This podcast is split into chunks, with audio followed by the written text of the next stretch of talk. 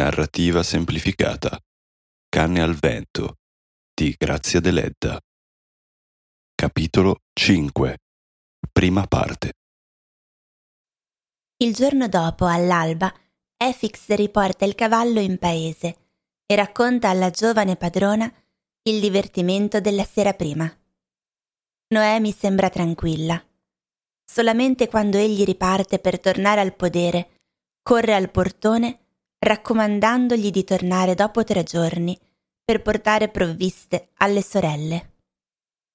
Dopo tre giorni Efix torna e per non pagare il noleggio del cavallo si carica sulle spalle la bisaccia e si avvia a piedi. Il tempo si è rinfrescato. Dai monti del Nuorese scende il venticello dei boschi e corre sui prati lungo il fiume. Efix si ferma al podere, vicino al campo delle angurie, e guardando i tralci che si intersecano qua e là, come serpenti sotto le foglie, gli sembra che abbiano qualche cosa di vivo, di animale, e parla con loro come se lo capiscano, raccomandando loro di non seccarsi, di crescere bene e dare molto frutto, come era loro dovere ma un rumore in strada richiama la sua attenzione. Don Predu, fiero e pesante sul suo cavallo nero grasso, passa dietro la siepe. Vedendo Efix, si ferma. E che facciamo con questa bisaccia? Sei andato a rubare le fave?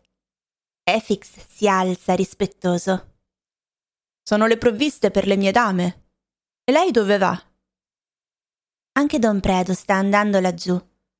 Dalla sua bisaccia esce l'odore del gâteau che sta portando il regalo al rettore suo amico e il collo di una damigiana di vino.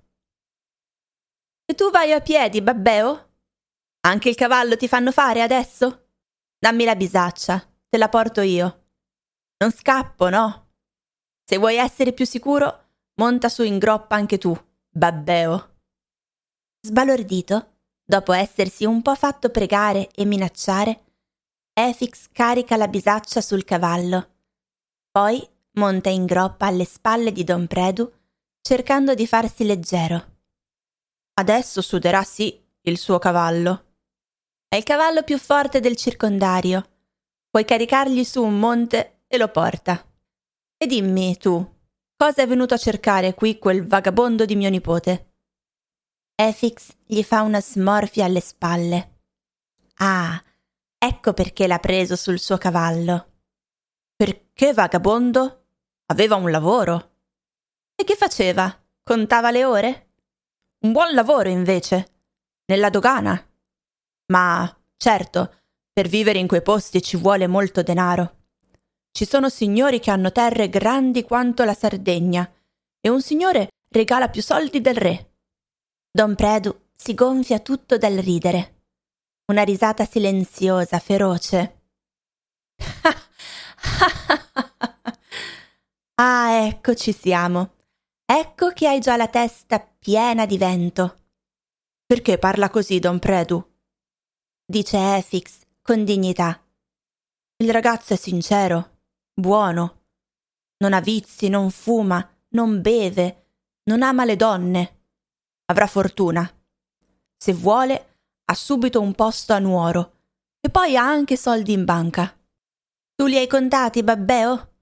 Ah, Efix, in fede mia, a te danno da mangiare sciocchezze invece di pane.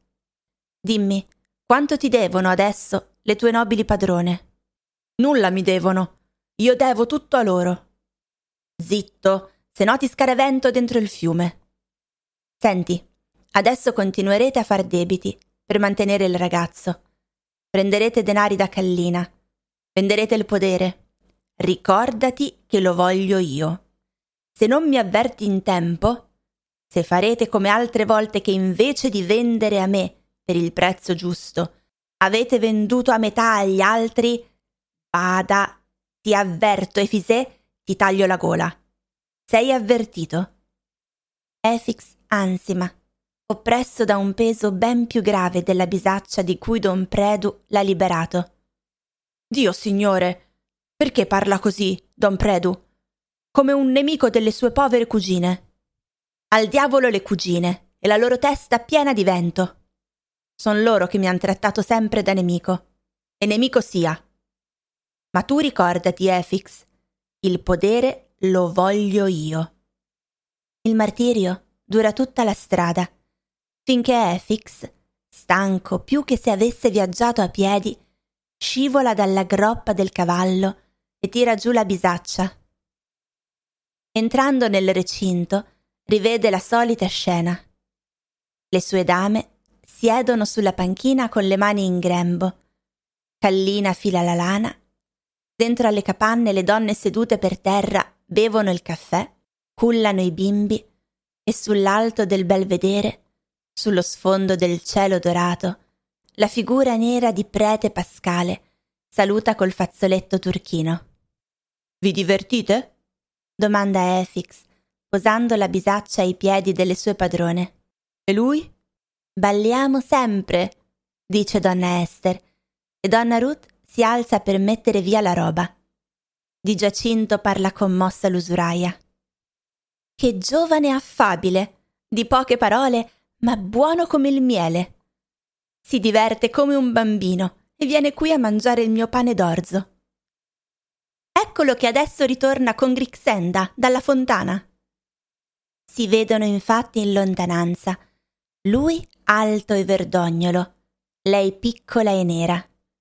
Tutti e due con in mano i secchi scintillanti, che di tanto in tanto si toccano e la cui acqua trabocca. E sembra che i due provino piacere a quel contatto, perché guardano i secchi a testa bassa e ridono. Efix ha un presentimento.